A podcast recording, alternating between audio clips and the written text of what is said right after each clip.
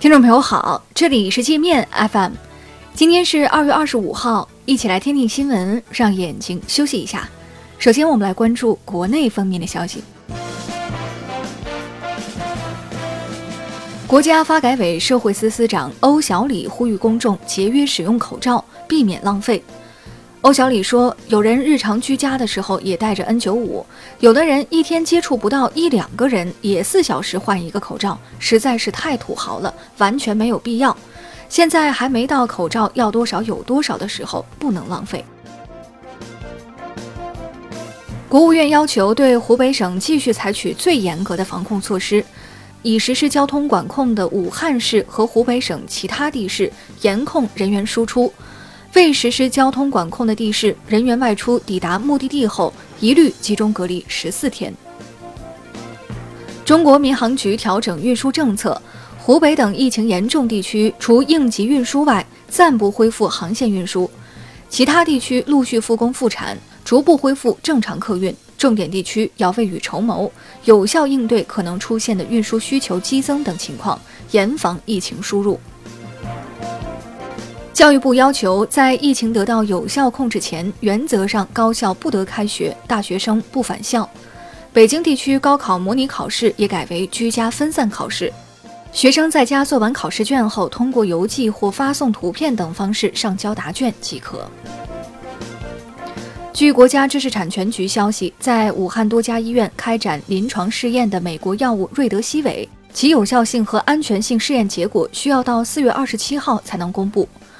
瑞德西韦在任何一个国家都还没有批准上市，现在还处于临床阶段。火神山和雷神山两所医院遭一些精明透顶的商人和企业碰瓷儿，二十多家企业和一些个人在商标网上抢注了火神山和雷神山商标。法律界人士说，这种做法不仅令人反感，还涉嫌违反商标法。十多年前非典爆发时，也有人将钟南山院士的名字用来注册商标，不过至今未生效。杭州砸重金吸引全球人才，凡是到杭州就业的应届本科、硕士、博士都可以拿到最少一万、最多三十五万的生活及租房补贴，顶尖级人才还可以获得最高八百万元的购房补贴。华为正式推出 HMS 自主生态系统，并投资十亿美元支持全球开发者加入 HMS。余承东说，华为去年实现营收八千五百亿元人民币，同比增长百分之十八。今年一月，华为五 G 手机发货量已超过一千万台，出货量环比增长百分之三十九。蔡英文当局禁止台湾医护人员前往大陆和港澳地区。当地卫生部门负责人说，这样做是为了把医生护士留在岛内，以免台湾疫情爆发人力吃紧。但不少医护人员不买账，认为蔡当局这样做是为了阻止台湾医护人员支援大陆。我们接着来把视线转向国际，韩国确诊的新冠患者已逼近一千人。为阻止疫情蔓延，韩国政府决定封锁疫情最严重的大邱和庆尚北道两个地区。由于一些民间组织不服从政府管制，韩国的防控手段效果如何难以预料。最近几天，前往中国的韩国人开始明显增多，首尔飞青岛、大连等地航班票价暴涨，部分航线票价涨幅将近平时的十倍，但仍然一票难求。目前不知道这些人奔赴中国是工作原因，还是为了躲避韩国日趋严重的疫情。美国政府加码施压韩国勒索天价保护费。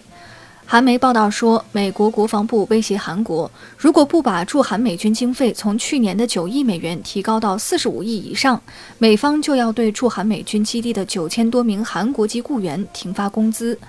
韩国媒体说，韩国说尽了好话，但美方的施压越来越露骨。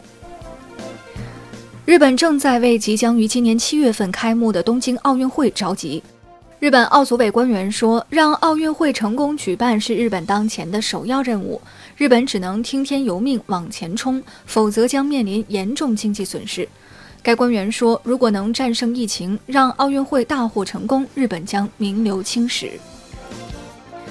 印度盛情款待川普，川普却在印度人面前猛夸美国跟巴基斯坦的关系，称美巴关系非常好，两国一直在以非常积极的方式开展合作。这番话给台下数万名正在欢呼的印度人浇了一盆冷水。巴基斯坦媒体说，当时气氛突然静了下来，一根针掉到地上都能听到。